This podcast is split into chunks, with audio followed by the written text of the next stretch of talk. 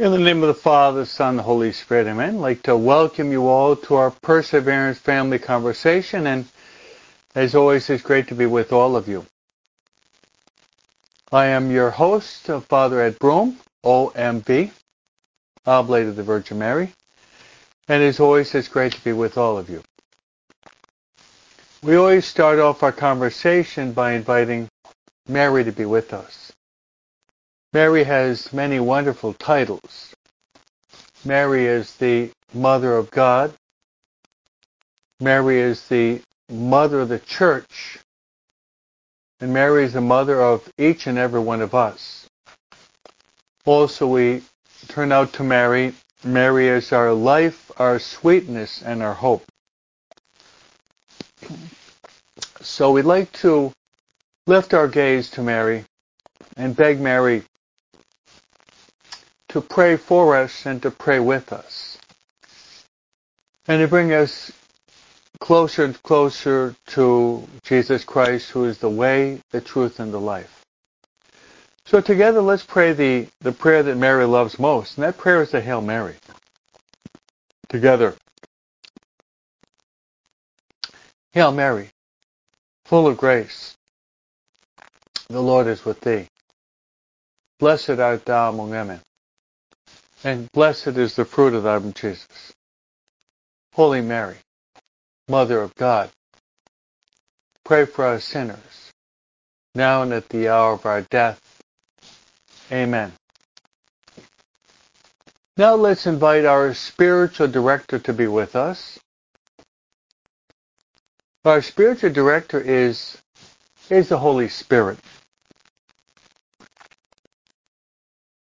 The Holy Spirit. Holy Spirit also has many wonderful titles.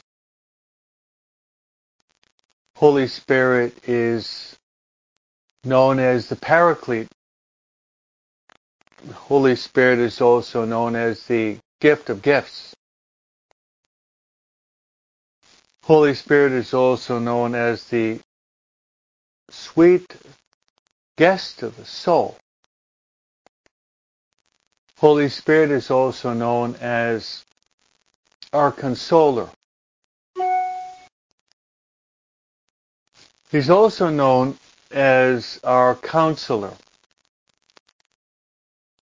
Holy Spirit is also known as our sanctifier. In our pursuit of holiness, the Holy Spirit, He's the one that makes us holy.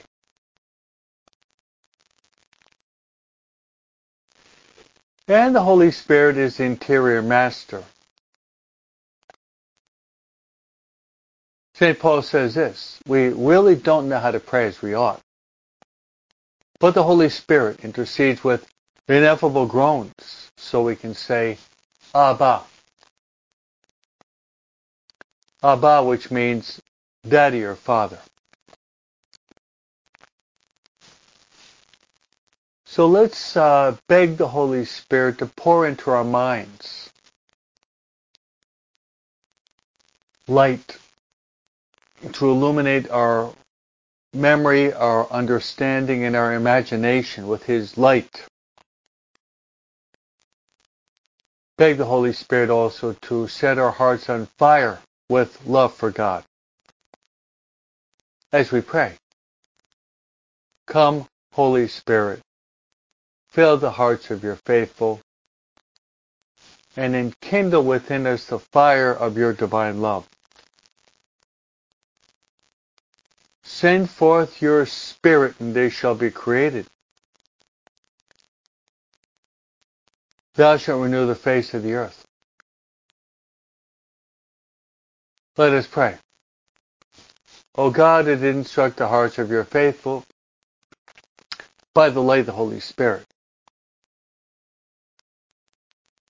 Grant us that by the same Spirit we may be truly wise and ever rejoice in his consolation through the same Christ our Lord. Amen.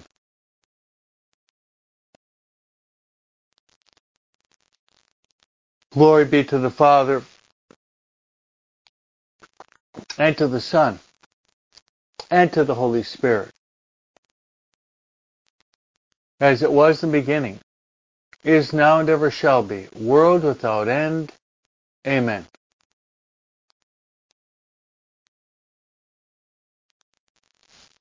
Our Lady Rosa Mystica, pray for us.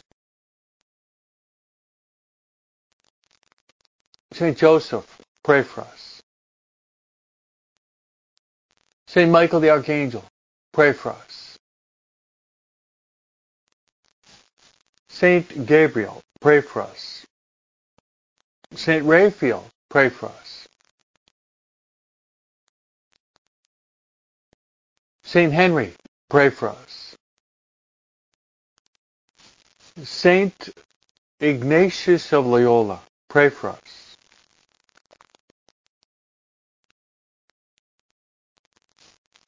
Saint Maria Faustina Kowalska, pray for us.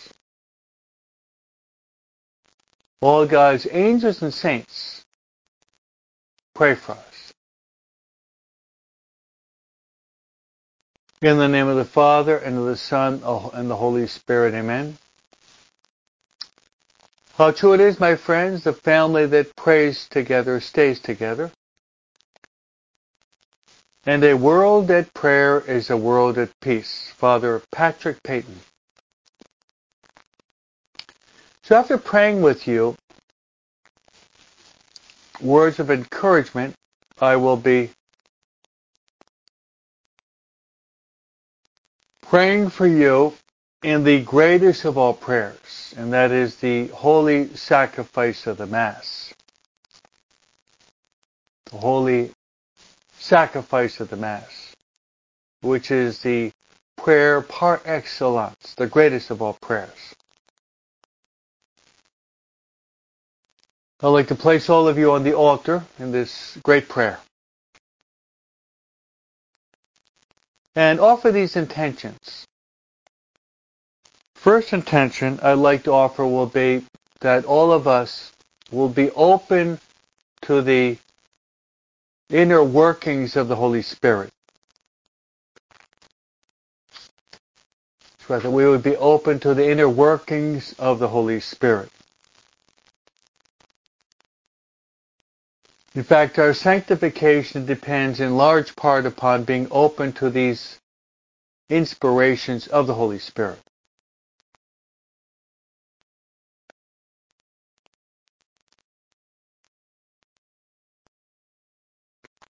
And we can say this prayer.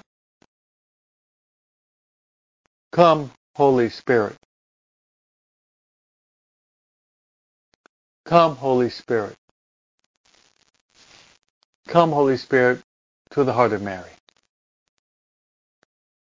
Come, Holy Spirit, come.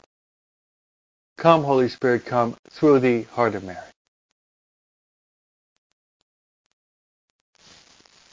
My next intention will be I'd like to pray for all of our family and family members for our conversion, our sanctification in our salvation. For our conversion, sanctification, and salvation.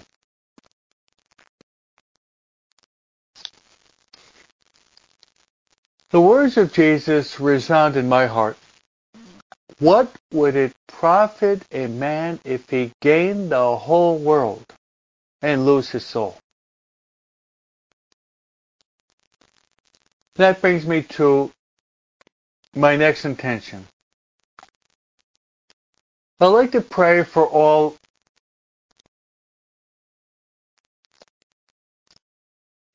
all those who will be dying this day. Especially those who are dying and they're not in the state of grace.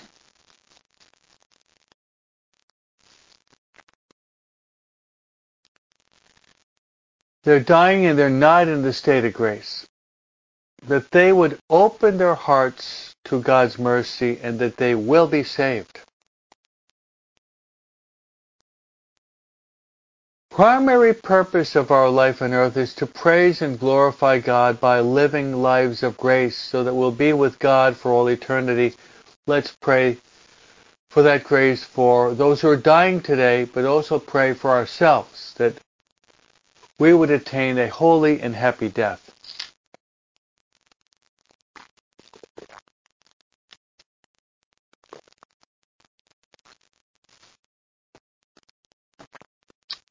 All right, my friends, uh, a word of thanks for all of you because we started last night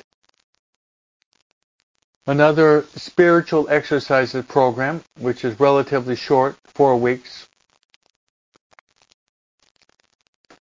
We had a good group of about 165 people that showed up for the spiritual exercises program. Very enthusiastic. And about half of them have never made the exercises, so it's we've got a lot of new people. Thanks be to God. So pray for these people that they will derive many graces from this spiritual exercises program.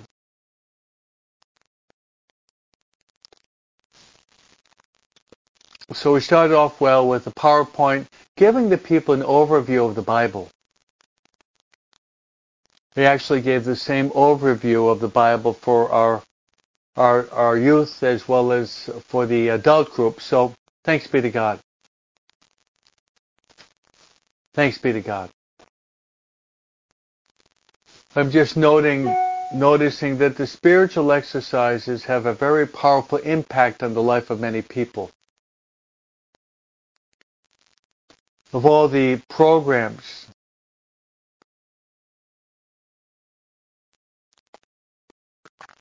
some of the, some of you are following it online and with encouraging words. Yes, it went well. Thanks be to God, we're able to give an overview of the Bible and ending with a Bible trivia.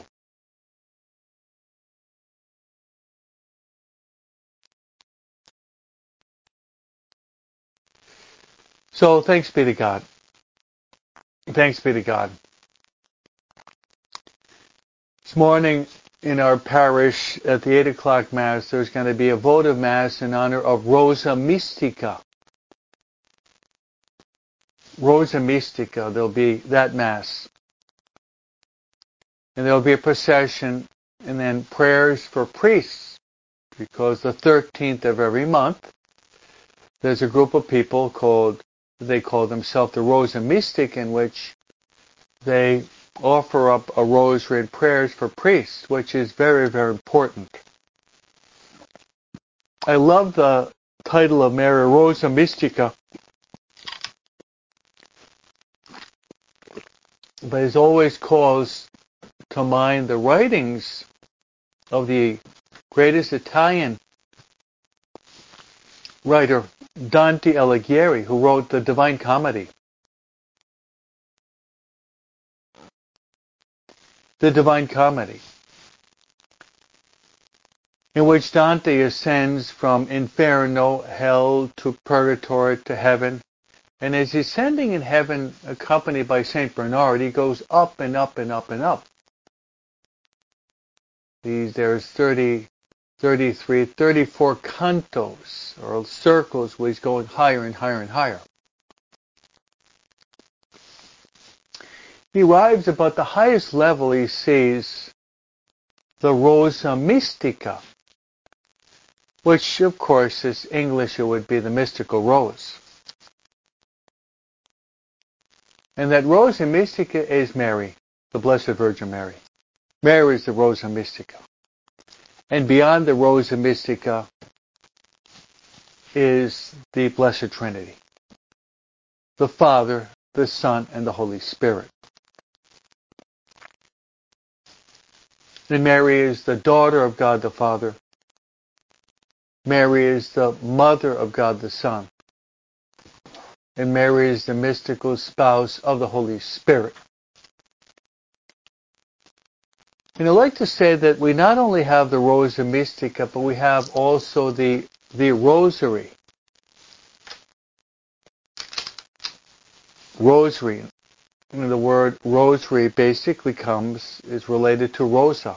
Every Hail Mary is a rose that we give to Mary, the Rosa Mystica. So we invite you to pray for priests, pray for vocations to the priesthood, pray for uh, our young priest who was ordained about three weeks ago, uh, Father Jonas.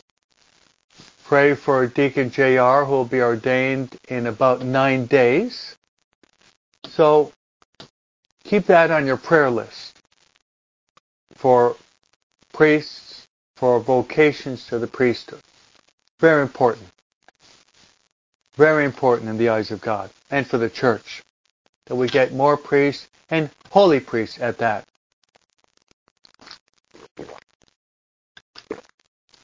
So, my friends,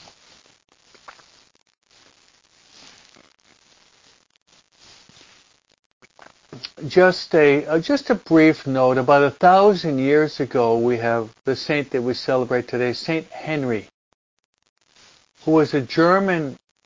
He became the Holy Roman Emperor a thousand years ago. And just a note on him. He won wars on all sides, but once he was elected the Holy Roman Emperor, he went through a radical transformation. And he started to pray more. And he dedicated himself to helping out the poor people. To helping out the poor people. And also, St. Henry helped to establish and build a lot of monasteries there in Europe. He became a third order Benedictine. Even is said that he was very sick and through the intercession of Saint Benedict who died five, 500 years earlier, he was restored. So Saint Benedict, according to writings, restored the life and the health of St. Henry.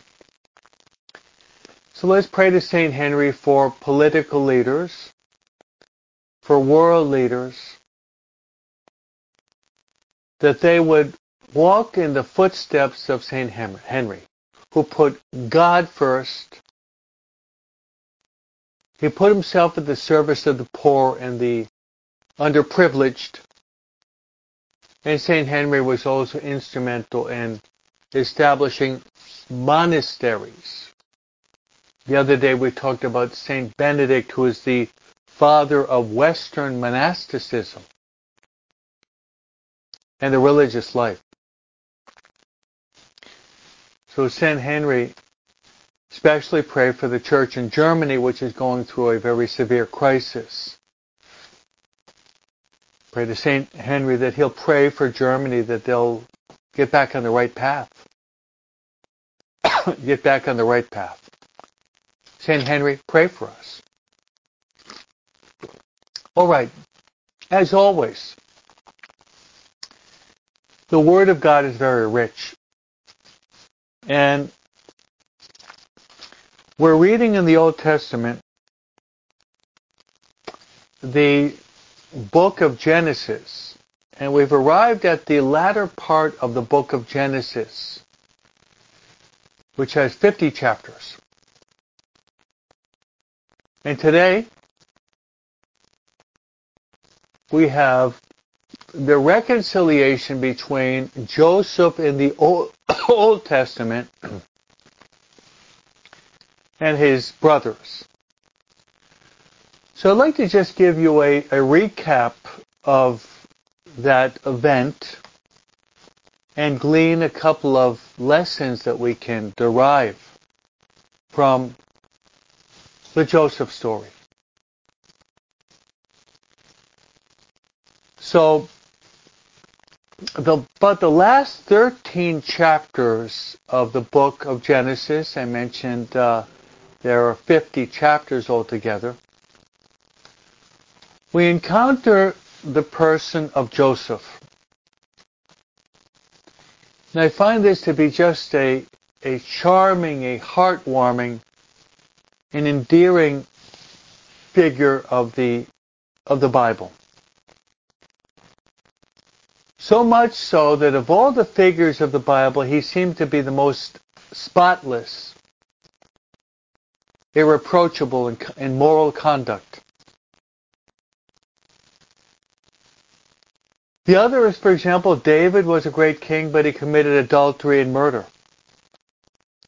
Moses also murdered. Abraham lied. So others, they were great figures, but you see that they had their moral defects. Whereas Joseph, you don't see it. For that reason, Joseph is seen as a Christ figure as well as a symbolic depiction of Saint Joseph in the New Testament. In the New Testament.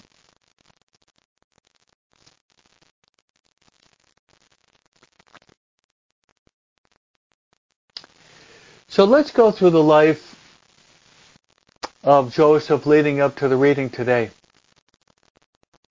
Then there will eventually be the death of Joseph.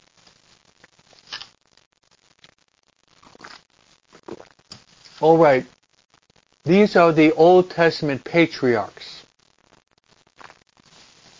which mean patriarch means fathers of the Old Testament. Abraham, the father of faith.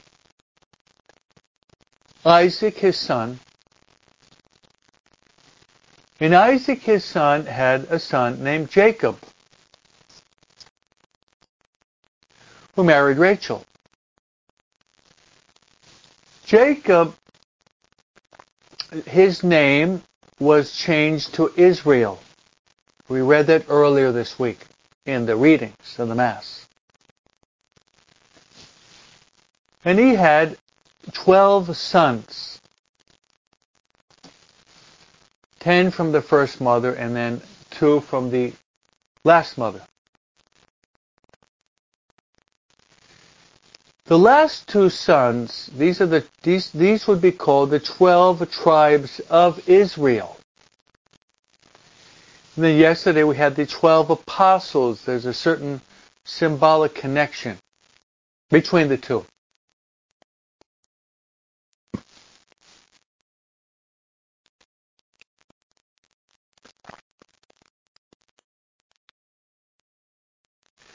The last two sons of Jacob, their names were Joseph, and the last son would be Benjamin. Benjamin.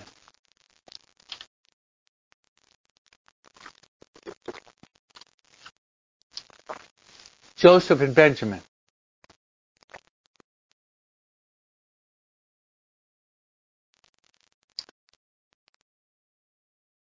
Now, let's just go through the life of Joseph in the context of Genesis leading up to where we're, where we are today. It's true that Israel had a special love for Joseph. He had a certain predilection for Joseph, who was the son in his old age. And he gave Joseph a multicolored cloak to him and not to the other brothers.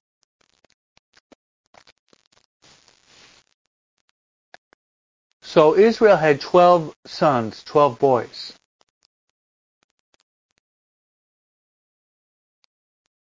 Now, what happened in time, and this is also very present in families, there existed sibling rivalry. And the brothers of Joseph started to become jealous and envious of, of Joseph because of the preference that the father actually showed to Joseph.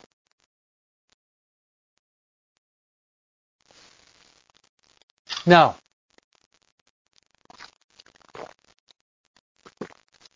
both Joseph of the Old Testament and Joseph of the New Testament, they had dreams. Now, one of the dreams that Joseph had was he saw these sheaves, these plants that were growing up high. And there were actually 12 of them. And one was higher than the other plants or sheaves. And the, the 11 bowed down, showing deference and reverence for the sheave or the plant that was higher. And Joseph said that he was the higher sheave and the others were the lower sheaves and they were bowing down to him. And they didn't like this at all. Actually, they got very angry at this. Almost as if Joseph were bragging that he were, he were the better of the twelve. And he saw another one with the moon and the twelve stars in the, in the heavens. And one was shining brighter than others, and that was Joseph. So with this, with the multicolored cloak, with the dream of the the moon and the stars in the heaven, and with a dream of the twelve sheaves and one higher than the other eleven, pointing to Joseph should be, they would have to bow down to Joseph. There was a growing resentment and animosity toward Joseph. Understandably so, not saying that this was good, but it's very understandable.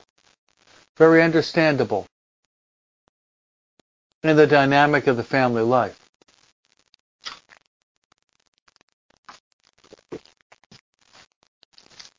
So what happens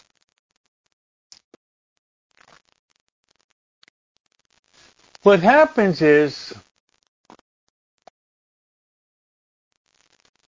that Joseph is out in the field.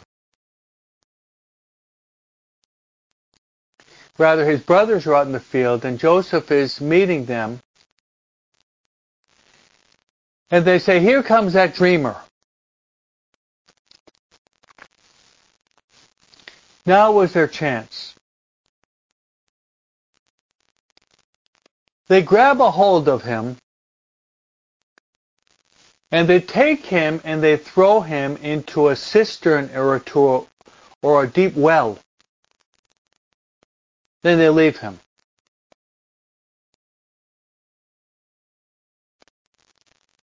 And in time, the Ishmaelites cross coming in that direction. They bring him out of that well.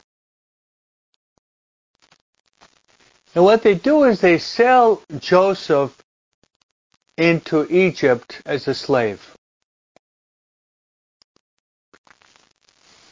Now, in the life of Joseph, you're going to be seeing the working of divine providence through this wonderful biblical figure.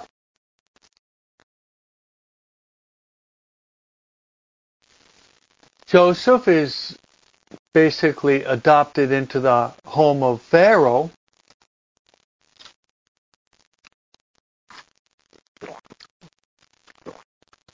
And just be aware of the fact that the Jewish people will become the slaves of the Egyptians for many, many years. Now, a few things happen when Joseph is in the household of Pharaoh. A high-ranked official of Pharaoh, whose name is Potiphar,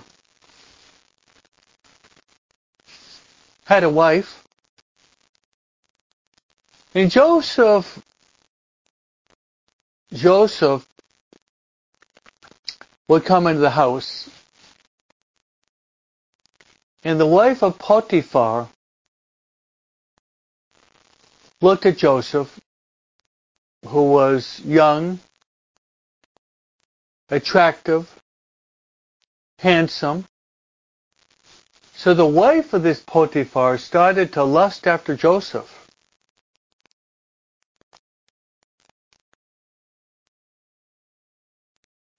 And she made advances toward Joseph. But Joseph, keenly aware of the fact that this was a, a married Egyptian woman in Pharaoh's palace, Joseph would always run away and flee the sexual advances of the wife of Potiphar. And there's a lesson there, my friends. Once we are aware of being in the near occasion of sin, we should take to flight. Do not play with fire, you'll get burnt.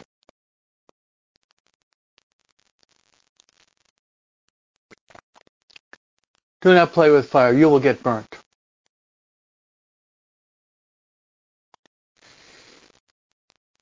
He who walks in a slippery slope will fall.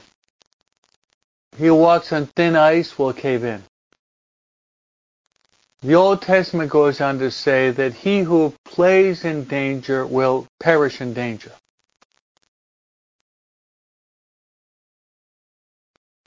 So Joseph is being tempted by the wife of Potiphar.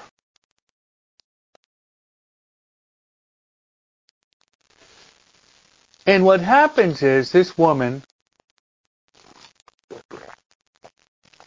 her lustful desires are growing stronger and stronger.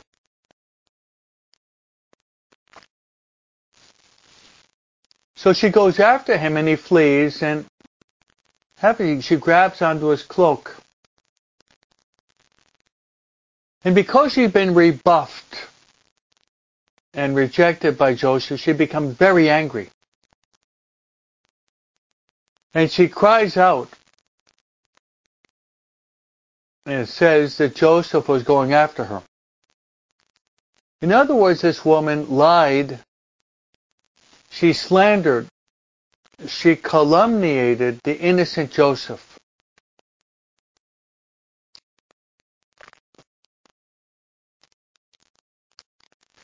the innocent Joseph. So because of this slander, this calumny, the innocent Joseph is, is thrown in jail to be punished for his apparent misdeed. So there Joseph is in prison for, for quite a long period of time.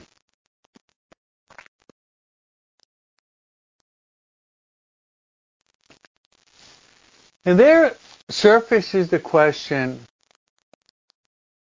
why is it the innocent have to suffer?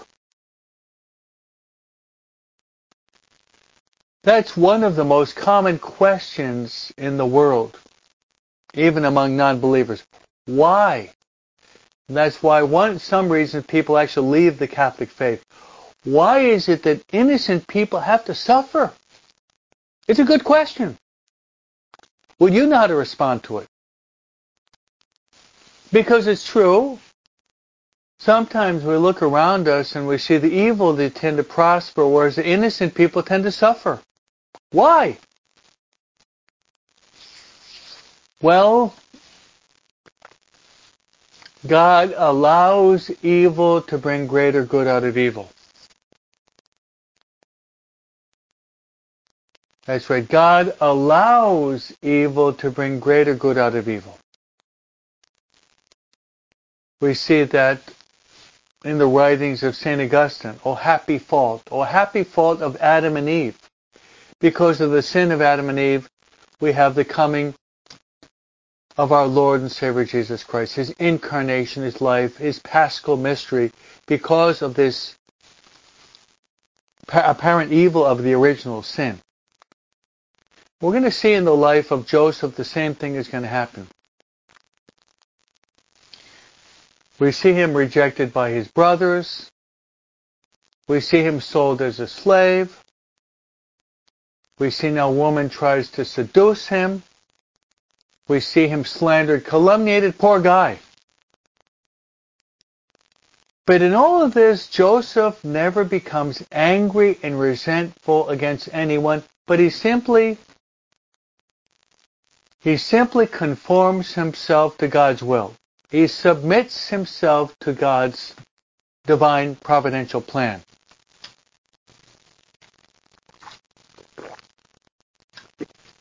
That takes us to the reading of yesterday and today. So what has happened? Joseph is in prison there for a long time. And the Pharaoh, the Pharaoh has these dreams. These dreams. And these dreams are bothering him. He wants to know what do these dreams mean? So he asks the the people in his court uh, the interpretation of these dreams. And none of those in the the official court of the Pharaoh are able to give Pharaoh a an adequate interpretation of these dreams. They're not pleased with the he's not pleased with their interpretations.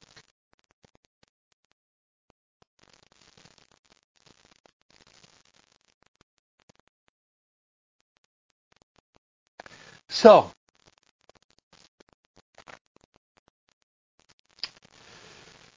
Pharaoh asked Joseph to interpret the dreams. And Joseph, who's had his own dreams that he recounted to his brothers, giving the interpretation, now Joseph will intervene to interpret the dreams of the Pharaoh. And Pharaoh is very impressed and very pleased with the interpretation that Joseph has given. And Pharaoh recognized that God is truly with Joseph.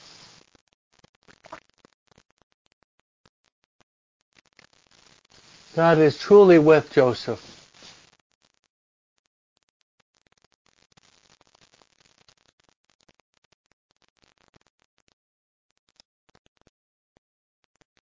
And what happens is that Pharaoh, as a result of Joseph's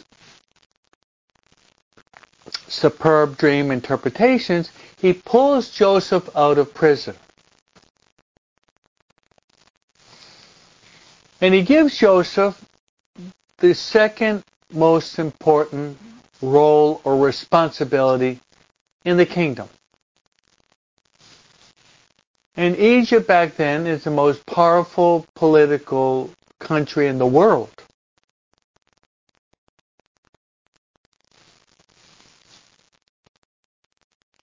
They have the most money and riches and food and supplies in the world. Egypt, the Pharaoh. And Pharaoh's servants.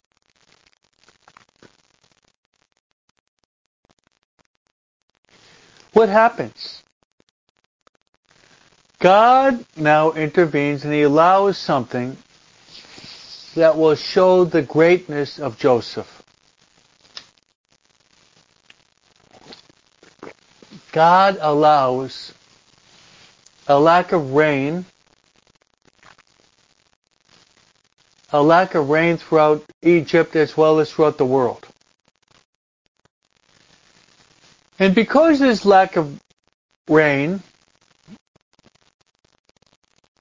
there's no possibility of the growing of the grain. So that the crops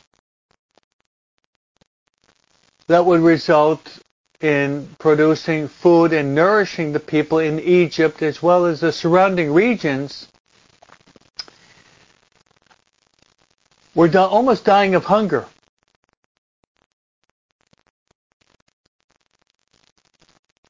So Pharaoh has placed Joseph second in command. And Pharaoh says, go to Joseph So Joseph was responsible for rationing out the food to the people that would come to him. He has the most powerful position in the world after Pharaoh himself. Really, he's the one that's exerting the power in the administration of the goods anyway.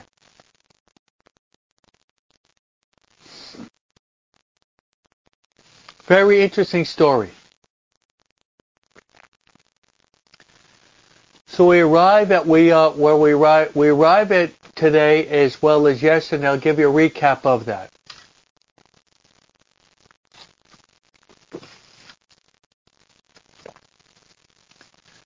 So Israel, the father of the twelve tribes of Israel, decides that he will send couple of his sons there to Egypt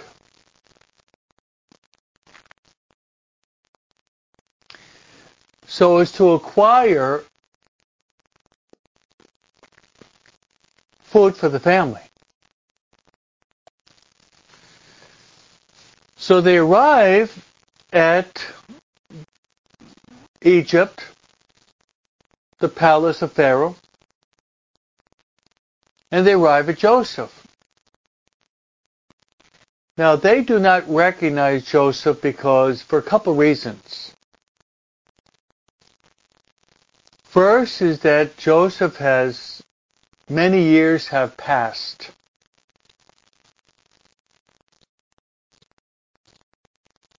And also Joseph, when he when he will speak to them, he will speak to them through an interpreter.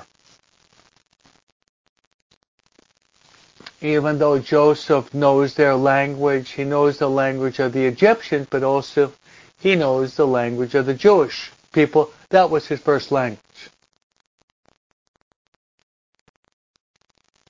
So they come to him. And he's very severe with them. He recognizes them, speaks to an interpreter. And he throws one of them in jail and says that I will give you grain and food if you bring back you bring back to me your youngest son, your youngest brother, whose name was Benjamin.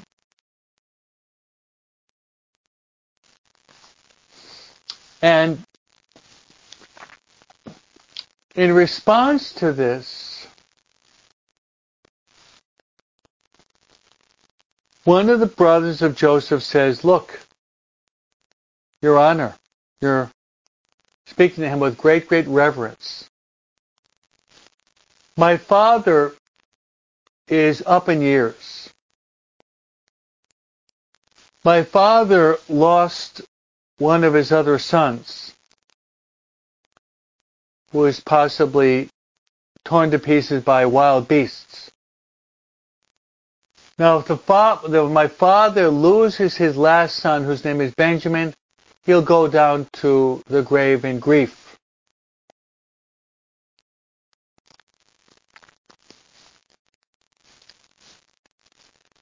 So we've arrived at the reading for today. The reading for today is very moving. Very moving.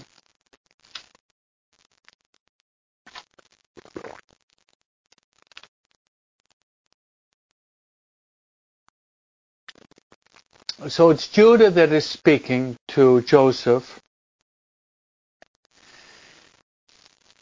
And he's explaining what happened to Joseph, he's explaining what happened to his father, he's explaining what's the reality of their younger brother.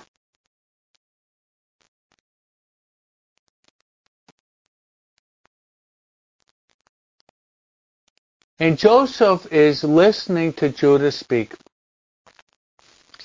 recounting the, his, all, his own past history.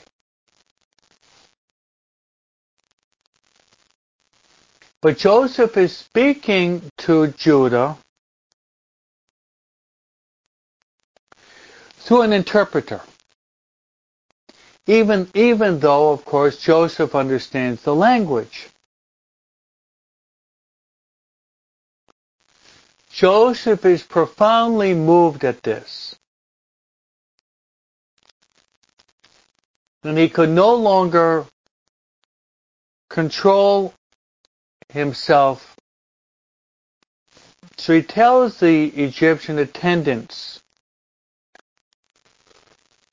to leave him alone.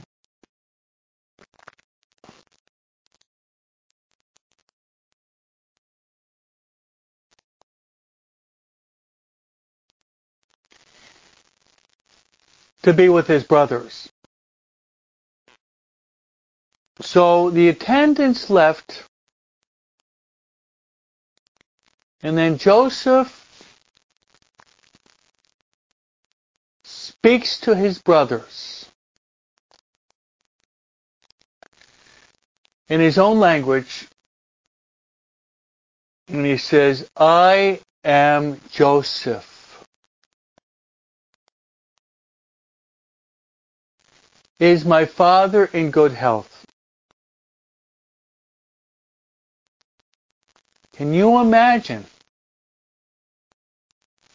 Can you imagine the reaction of his brothers who had not the faintest idea that this man, the right hand man of the Pharaoh, speaking to an interpreter, much older now, could have been their brother Joseph, and they probably thought that he was he was killed by a wild animal. Joseph says, I am Joseph. Then he asks, Is my father still in good health? And the brothers could give him no answer they were so dumbfounded were they at the reality of Joseph. Now, let's um, let's give some interpretation of this.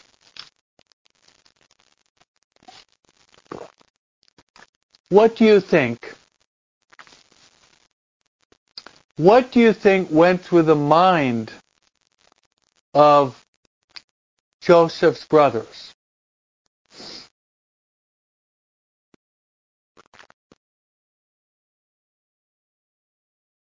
What I would think, my friends, is this. Okay, well, now Joseph, he's the most important person, powerful person in the world.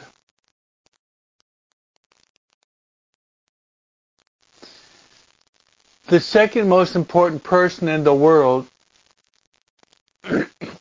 with so much power,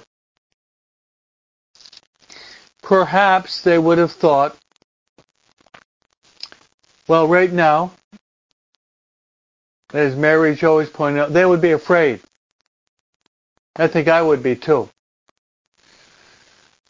Because simply on a level of, of mere justice, giving as Aquinas says, justice is giving to everyone what is his due, what he deserves. You think merely on that level that they would be afraid that they would possibly be thrown in jail for for years or maybe even be put to death. that would be the that would be the natural, I think, interpretation of what should be done and what would be done.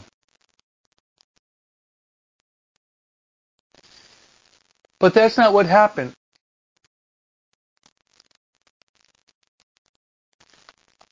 It's not what happened. This is actually what Joseph will jo- Joseph will say to them. come closer to me. Those words are important. Come closer to me. He told his brothers. So they draw closer to Joseph, probably with fear and trembling. He says, I am your brother Joseph. See, he has, he has not disinherited them. He says, I am your brother Joseph, whom you once sold into Egypt. Now here's the beauty. And Mary Jo's interpretation is very good. Such a beautiful act of forgiveness and love. Great interpretation. Great interpretation. Joseph will go on to say, Now do not be distressed, and do not reproach yourselves for having sold me, sold me here. Here we have the mercy, the love, the forgiveness, the real nobility of the character of Joseph of the Old Testament. Here you see the real sterling, noble, merciful character of this one of the greatest figures of the Old Testament.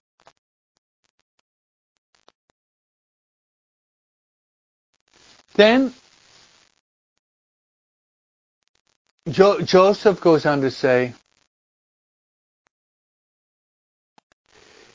It was really for the sake for the sake of saving lives that God sent me here ahead of you. What beautiful, beautiful words. What beautiful, beautiful words from sacred scripture was really for the sake of saving lives that God sent me here ahead of you.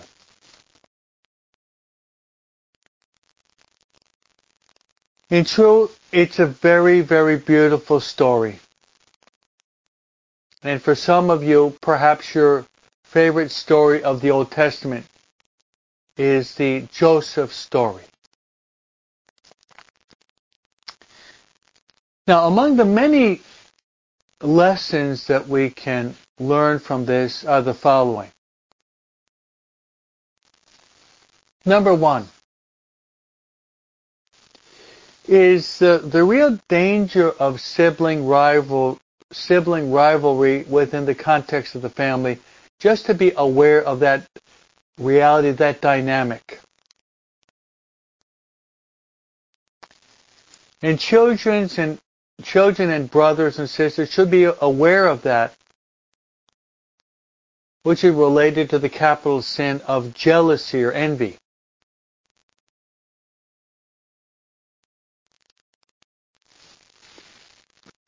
So let's pray that families and brothers and sisters would not see themselves as rivals, but as brothers and sisters called to live up what Jesus said, love one another as I've loved you.